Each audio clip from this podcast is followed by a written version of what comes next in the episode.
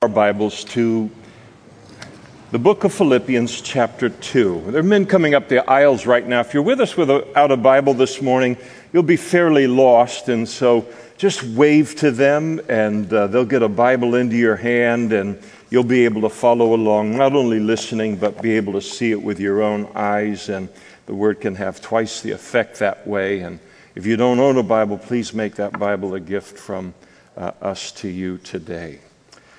Philippians chapter 2, and we'll study chapters, uh, verses 5 through 11 this morning, but we'll pick the context up by beginning in verse 1.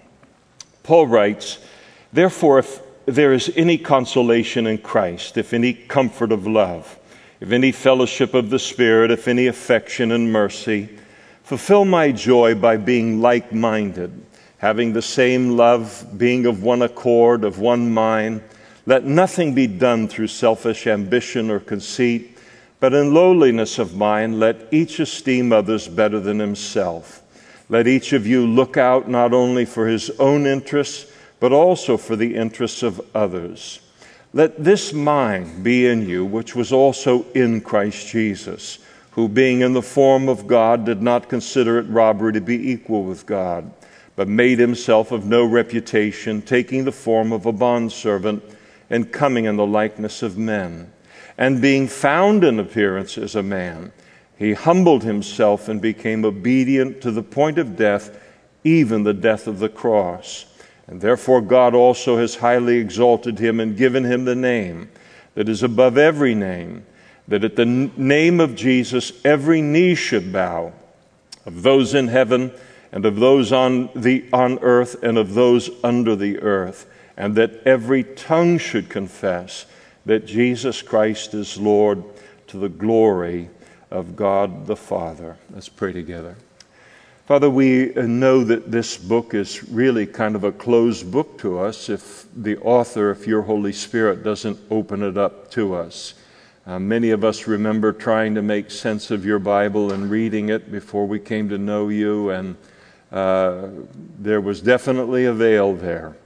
And uh, Lord, we want to understand this magnificent section of Scripture that speaks to our Savior. And so we pray that your Holy Spirit would open it up to us and that every reason this description of Him is in the Scripture would also be accomplished within our lives. And we ask these things in Jesus' name. Amen. Please be seated. In this passage, the Apostle Paul continues his instruction to us as Christians uh, as to how to live in such a way, to conduct our, ourselves uh, in a way that should be worthy of the gospel of Christ. And the church of Philippi was a church that really anyone would have uh, loved to have attended. And it was warm, it was caring, it was faithful to God, it was faithful uh, to one another, but a relatively minor relational problem uh, in the church was now starting to create a division there. And uh, this conflict was increasingly becoming the focus uh, of the church. And the Apostle Paul, knowing uh, very well the danger of this kind of thing to a local church, uh, he steps in and he instructs them concerning it. And so, as we studied last week, Paul instructed these Christians who were so dear to him that in the light of all of the consolation, all of the comfort, all of the fellowship of the Holy Spirit, all of the affection and mercy that we have received from God as Christians, uh, that we are to be like minded, having the same love, being of one accord and of one mind, uh, to reject any selfish ambition uh, and conceit in our hearts, to in lowliness of mind esteem others better than ourselves, and not only to uh, live with our own interests in mind, but to keep the interests of others in mind as well.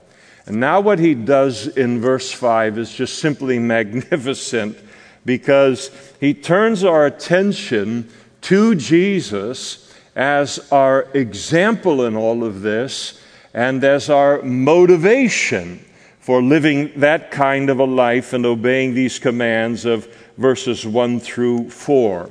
You might remember that Jesus spoke to the Jewish religious leaders of his day, and he said, You search the scriptures, for in them you think you find everlasting, you have everlasting life. But these are they which testify or speak of me. And Jesus was communicating to them that salvation was found in him. Uh, and not in the keeping of the law of Moses or the keeping of the commandments of the New Testament, but it kept uh, it, it, that salvation occurs through faith uh, in in Him, and and that the volume of the book, both the Old Testament and the New Testament, speak of Jesus. And it's for this reason that no Bible study uh, is ever quite complete until that Bible study or that truth is brought, brought around to Jesus in some uh, way. And this is why when you listen to a Bible study, uh, or a teacher is saying something that we should apply to our lives from a Bible passage uh, in one way or another. We listen politely, but we do so with some reservation. Uh, and until he or she says, and in passage such and such, uh, Jesus taught the same thing, or we see Jesus doing exactly this same thing that, for instance, Paul is calling us to do uh, uh, here, and immediately inside of us, there's just this, ah. And we realize if Jesus taught it, and if Jesus lived it, then the truth that's being proclaimed to us is safe to embrace for ourselves. And so uh, we do exactly that. And so Paul made some very, very great demands of each of us as Christians in verses 1 through 4. And now he illustrates those very same things in the life and the teaching of Jesus. And, uh, and in doing so, the intent is that all resistance to living what he's commanded us to do in the power of the Holy Spirit in verses 1 through 4 would melt away in any serious uh, Christian. And here, in presenting Jesus as our example in maintaining unity uh, in a local church or in the body of Christ as a whole, uh, from a, a life of total sacrificial other centeredness uh, that marked the life of Jesus, the Holy Spirit narrows our focus down in this passage to the two great examples of these things from Jesus' life. And the first one is Jesus' incarnation in verses 6 and 7, and then Jesus' uh, crucifixion, his death upon the cross in verse 8. Paul begins in verse 5 by commending the mind of Christ to us in this regard. He says, Let this mind be in you, which was also in Christ Jesus. We ask ourselves, what mind? The mind that he had already described in verses 1 through 4. That is, again, in calling on us to live self sacrificially for the health of a local body, for the health of uh, the body of Christ as, as a whole, for the unity uh, of that local church. And Paul is simply calling on us in doing so to have the mind of Christ, to follow the example of Jesus in this regard. He begins that, that verse with a very important word, and it's the word let. And uh, the reason it's important is because in the Greek, let this mind, it's a single word, and it's in the present tense, and it's also in the passive voice. Say, oh, brother, it's not a seminary, it's a Sunday morning. No, but it's very important, trust me. And, and it, the meaning is that this is not something in terms of this, this mind of Christ, not something that we're called uh, to do or to accomplish or to have in our own natural strength, but it's something that the Holy Spirit will accomplish in our lives if I don't resist Him. And in fact, He will produce this mind of Christ in us as a continual present tense characteristic of our thinking. So the mind of Christ is something that the Holy Spirit is always wanting to produce within us so that it, we might experience the blessing, the joy, the fruitfulness of having it characterize our, our life continually. Now, that's a mouthful, but this becomes a reality in our lives as we just yield to the Holy Spirit and uh, His work in our life in conforming us into the image of Christ. And a good prayer for us to pray whenever we're in conflict with other people, as was happening at Philippi, or we're in a disagreement with another Christian, is to just say, Father, even though everything in my flesh wants to respond very differently uh, in, in this, this situation, would you please give me and fill me afresh with the Holy Spirit and give me the mind of Christ in this situation and toward this person or toward these people. And God will uh, do it if we will, in the words of the Apostle Paul here, uh, let Him. And the idea is that each of us has a responsibility in these kind of circumstances uh, to let the Holy Spirit accomplish this in our lives. Again, in our passage this morning, Paul reminds us how uh, this mind, described in verses 1 through 4, was on full display in Jesus' incarnation and also uh, in his crucifixion. And that is uh, how this mindset governed his decisions and his actions concerning those two great events in his life. The mind of Christ in verses 6 and 7, Paul tells us, was on full display in Jesus' incarnation. The word incarnation means literally in flesh. And so Jesus' incarnation speaks of his taking on human flesh as a result of the miracle of his conception by the Holy Spirit in the womb of the Virgin Mary, and then his subsequent birth into human history and, and being in that birth fully God and fully man. And the Holy Spirit put it this way through the Apostle John, John's Gospel, chapter 1, verse 14. And the Word, that is Jesus, became flesh and dwelt among us. And we beheld his glory. The glory is of the only begotten of the Father, full of grace and truth. But before getting into Jesus' incarnation in verse uh, 7, Paul emphasizes here Jesus' pre existence in verse 6. Because how in the world can we appreciate the sacrifice and the humility involved in Jesus' incarnation without knowing what he left in introducing himself in this way into human uh, history. And so Paul describes Jesus in verse 6 as being in the form of God. And this speaks of Jesus' eternal preexistence before his incarnation. And, and in that eternal preexistence, that he was divine, and, uh, and he was divine as the Son of God. Again, the Apostle John reinforces this point elsewhere when he begins his gospel with, In the beginning was the Word, that is Jesus. Before the beginning began of anything that had a beginning. In the beginning was Jesus, and the Word was with God, that is Jesus, and the Word was God. He was in the beginning with God. And it reminds us that Jesus did not come into existence at the moment of his birth into human history. When Paul writes uh, and uses this word form related to uh, Jesus, here don't think of form in a, as a physical shape, but think of it in uh, the sense of nature and character.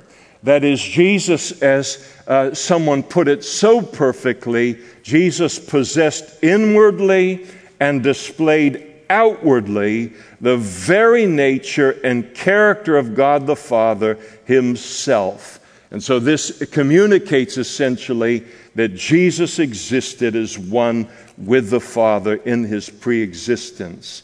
He tells us further that Jesus in verse 6 did not consider it robbery to be equal with God. And so, again, here we are uh, uh, informed of Jesus' deity, uh, of the fact that he was and is equal uh, with God the Father, but that despite that equality, uh, despite being fully divine, and enjoying all of the glory, all of the rights, all of the privileges of deity in heaven uh, from eternity past.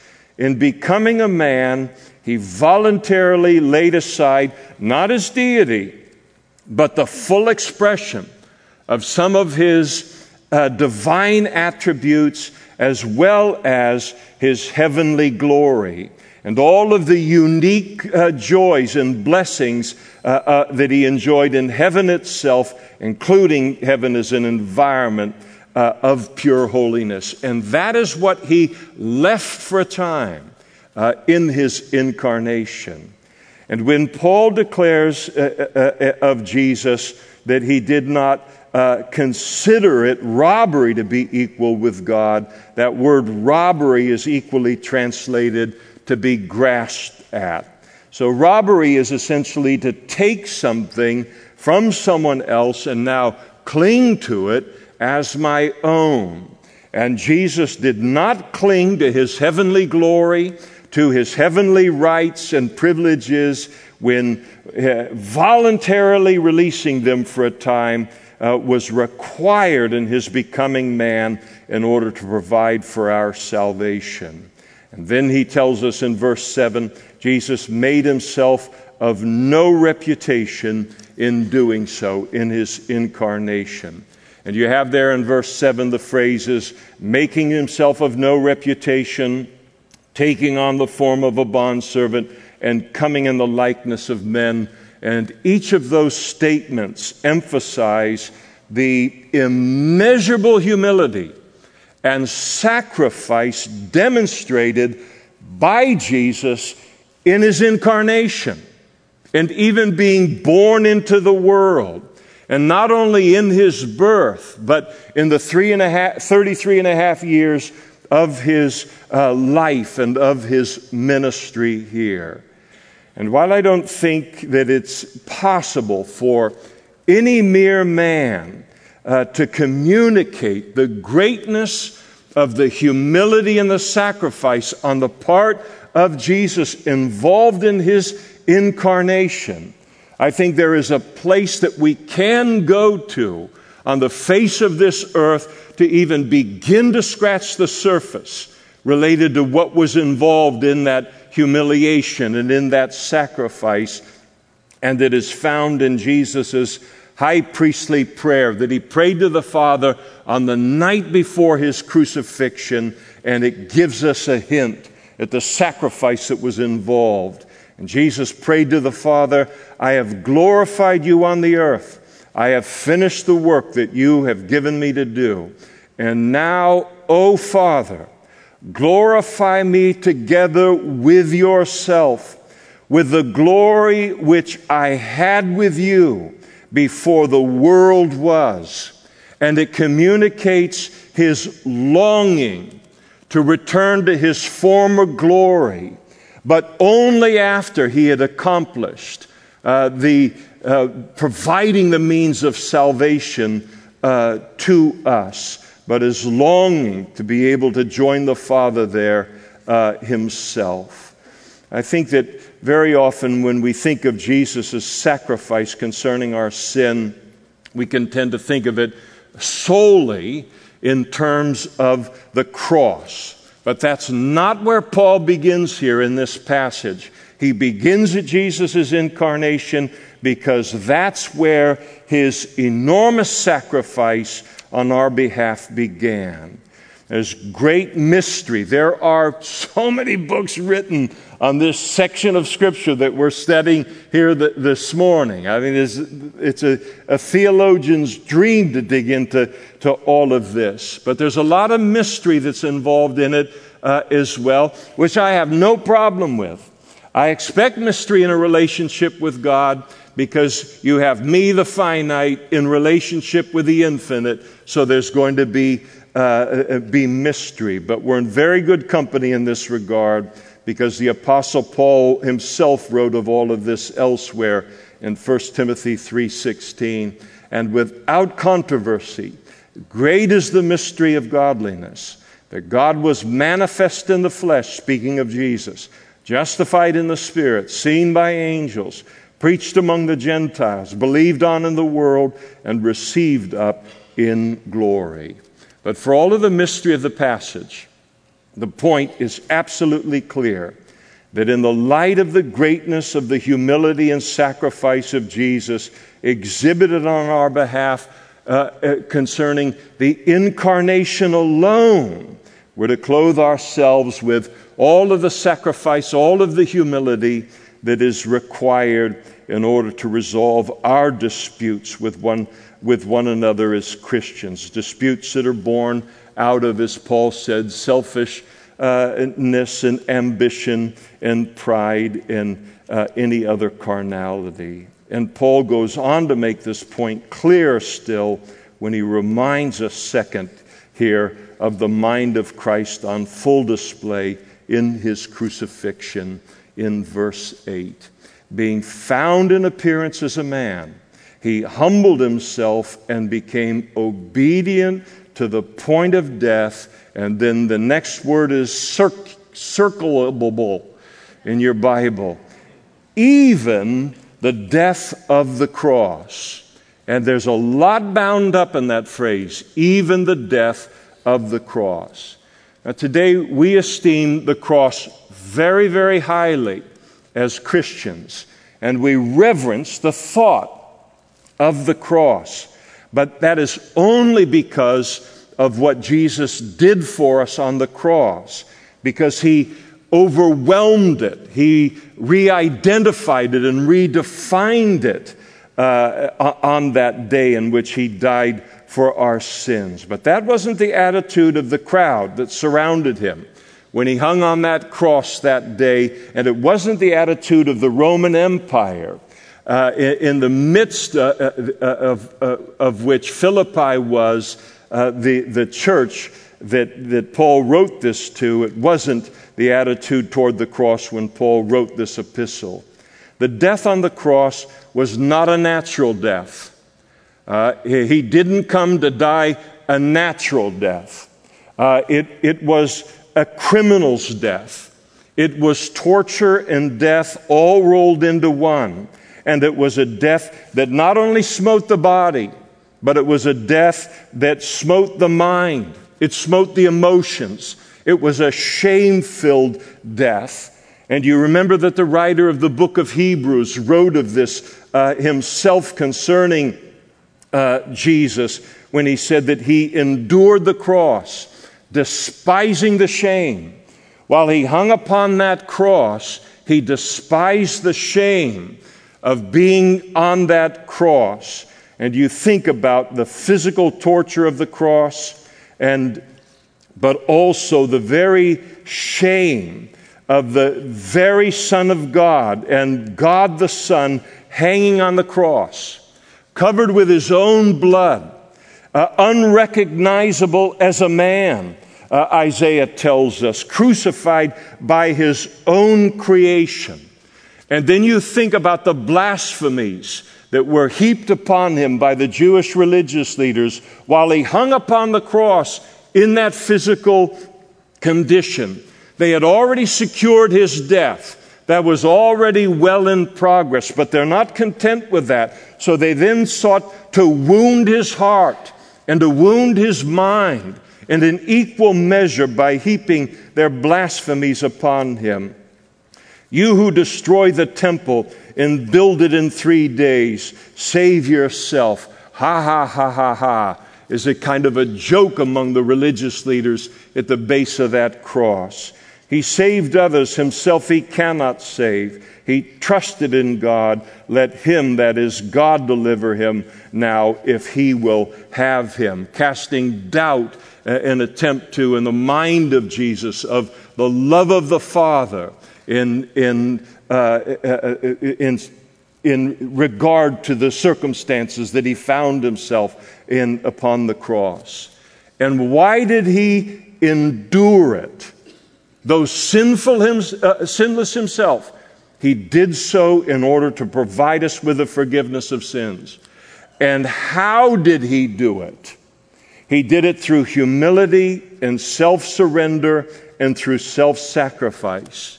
Through, in the words of the Apostle Paul earlier in the chapter, through lowliness of mind, esteeming others better than himself, looking out not only for his own interests, but for the interests of others. The very thing that the Apostle Paul calls us to uh, here in chapter 2.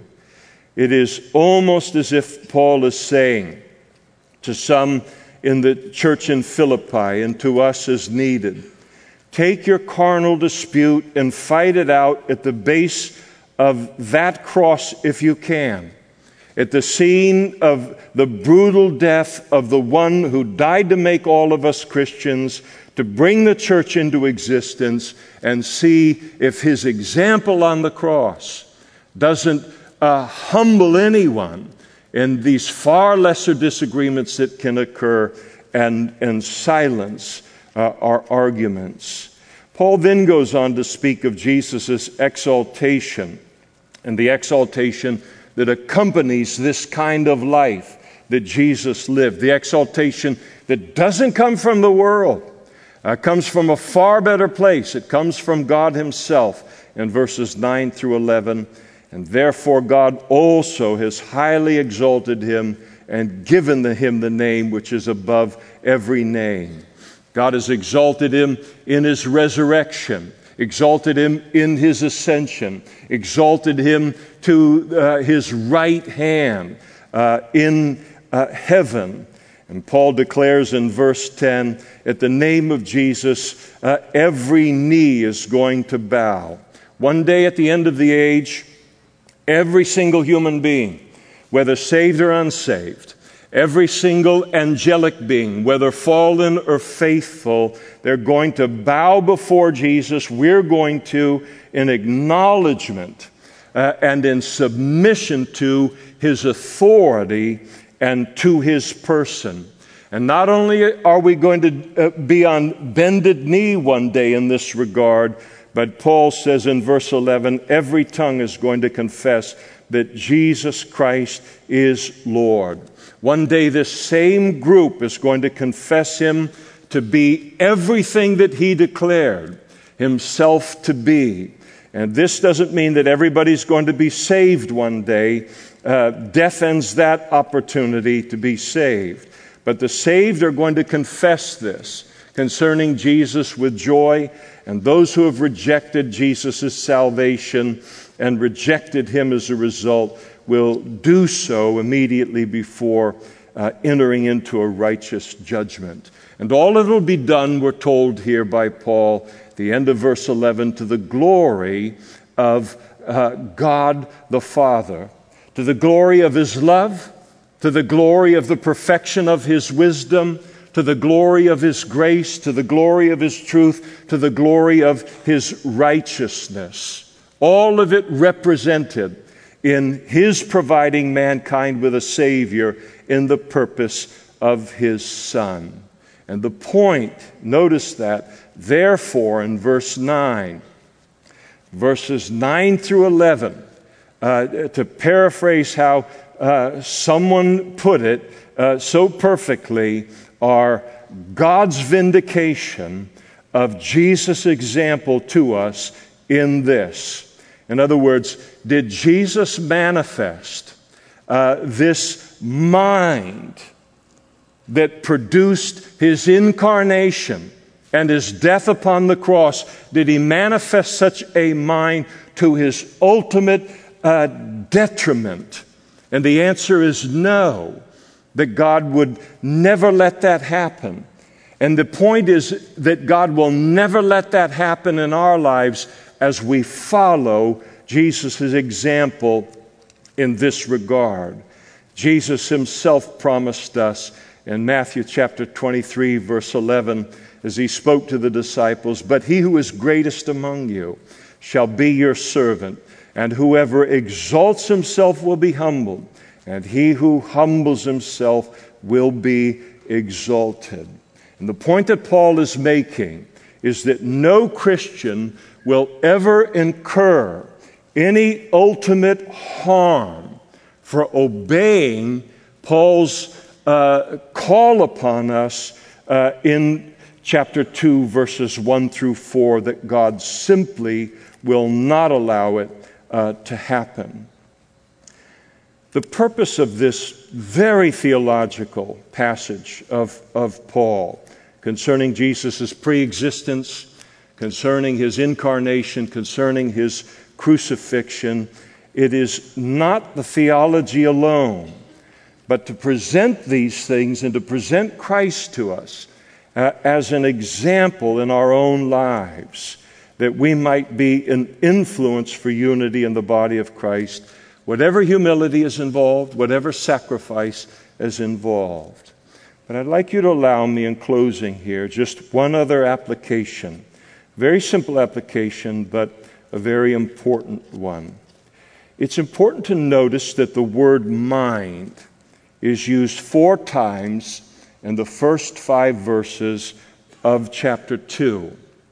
The last use of it is found in verse 5, calling on us to have the same mind Jesus had uh, and uh, concerning humility and other centeredness. The Greek word that Paul uses in all four places is exactly the same. And it means to think, to have a mindset, to be minded. It carries the idea of using one's mind for thoughtful planning. Uh, it has the idea of to be wise. And what this tells us is that these decisions of Jesus concerning his incarnation, and concerning his crucifixion were supremely the product of his mind. They were the product of his thinking. His decisions concerning his incarnation and crucifixion were not self existent. They weren't purely emotional. They were the product of his mind. They were uh, the product of his mindset, of his thinking. And we see the emphasis upon his decision making all the way through the passage. In verse 7, he made himself of no reputation. In verse 7, he took the form of a bondservant. In verse 8, he humbled himself. These were decisions that he made, decisions that came from his mind. And thus, in the power of the Holy Spirit, eh, our decision making in conflict and really in all regards needs to be the product of our minds as well, as opposed to our emotions. The significance of this simple lesson uh, for us as Christians in the United States of America is perfectly encapsulated by the statement of a Christian apologist when he declared, How do you connect with a generation that hears with its eyes and thinks with its feelings. How do you connect with a generation? And that is, connect with truth. How do you connect with a generation that hears with its eyes and thinks with its feelings? And it isn't just the younger generation in the United States uh, of America, but increasingly, I think it characterizes every generation in the United States uh, of America. You see these plaques that you can buy or sayings that are within our culture, things that go like this There are no rules, just follow your heart. I mean, you see these kind of things being spoken at weddings or uh, at graduation services and these kind of things. There are no rules, just follow your heart. Here's another one. Sometimes you just have to stop thinking so much and just go where your heart takes you. Now, that might be good counsel for the person who is paralyzed at the counter of Baskin Robbins over what ice cream cone they're going to have that day, but it is very bad counsel for how to make decisions in life. The prophet Jeremiah got it exactly right when he said, The heart is deceitful above all things and desperately wicked. And so, decisions we made, uh, make based solely upon our emotions or our feelings, as opposed to our minds, and more specifically, the mind of Christ, will be a constant source of error, of damage in our life, of regret in our life. Decisions we make with the mind, and specifically with the mind of Christ, in shunning selfish ambition and conceit and self absorption, embracing lowliness of mind, esteeming others better than myself, as being and being concerned about others as much as I am about myself, based upon the example of Jesus and, and the teaching of the Bible, it will always produce a life of inner peace and of joy. And this is especially important to recognize and to understand and to remember when we find ourselves in a highly emotional situation, as was the case there in the church in Philippi, involving conflicts that affect our uh, relationships with other people, relationships that are important to us. But it includes any situation in our lives where uh, it occurs and we immediately become emotionally charged by the situation and or the situation produces a strong emotional uh, response in us. And now emotion is driving all of my decision making as opposed to the mind of Christ. As opposed to the mind of Christ and those situations will rarely end with a cause for joy in our lives when we look back on them one day. emotions play an important part in our lives. They're an important part of every relationship that we have in life. They're an important part of our relationship with God. Jesus said that we're to love God with all of our heart, that's our emotion, all of our heart, mind, soul, and strength but they're always to be governed by the mind. And for Christians, by the mind of Christ. Joy in the Christian life is in large part tied to our decision making, whether our decisions come forth from the mind of Christ or from our ungoverned emotions. And so we ask ourselves this morning, the privacy of our own hearts, are there any situations in our lives this morning in which we are being driven purely by emotion, making purely emotional, emotional, emotion driven decisions? And if we are, then to pull back, go to prayer, go to the Bible go to the Holy Spirit for our wisdom and regain the mind of Christ in that situation because we know there's joy there. We know there's joy in the mind of Christ because Jesus declared of himself to us as his disciples. Again, John chapter 15, verse 11 These things I have spoken to you that my joy may remain in you and that your joy may be full. Let's stand together and we'll close in prayer.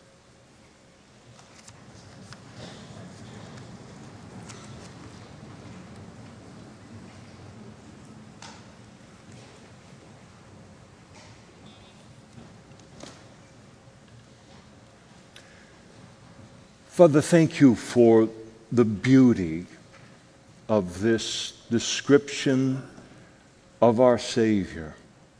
and of the sacrifice and the other centeredness that was involved in him even coming into the earth to say nothing of one day dying on the cross, that we might be in a room like this today, saved, indwelt by your Holy Spirit, confident of, of heaven at the end of this life, enjoying a life that is an abundant life and all of the other blessings that are ours as Christians. And we thank you for the example that the Apostle Paul has made of Jesus in these things that you call us to. They make us realize to just have that ah moment and to realize that these things are safe, that if they were safe and profitable for Him, they are for us as well. And so we commit this morning in a fresh way and submit to the work of your Holy Spirit and letting this mind be our mind as well. Continue to fashion that mind within us, Lord, the same mind of Christ, that we might experience all of the joy that is found in life in possessing such a mind. We pray too, Lord, for one another here this morning, and we all understand very well what it is for something to so break our heart, to so enrage us to so infuriate us or so, to so uh, hurt us that emotion takes over, and now we can spend not only long hours, but long days and weeks and even months being driven by emotion in our decision making rather than the mind of Christ and all of the disaster that comes with all of that. And we thank you for this passage that instructs us and warns us away from all of that and a return to the mind of Jesus this morning. May that be a good word, Lord, and a needed word in any of our hearts as you see as necessary in this room today. Thank you for your living word. We thank you in Jesus' name. Amen.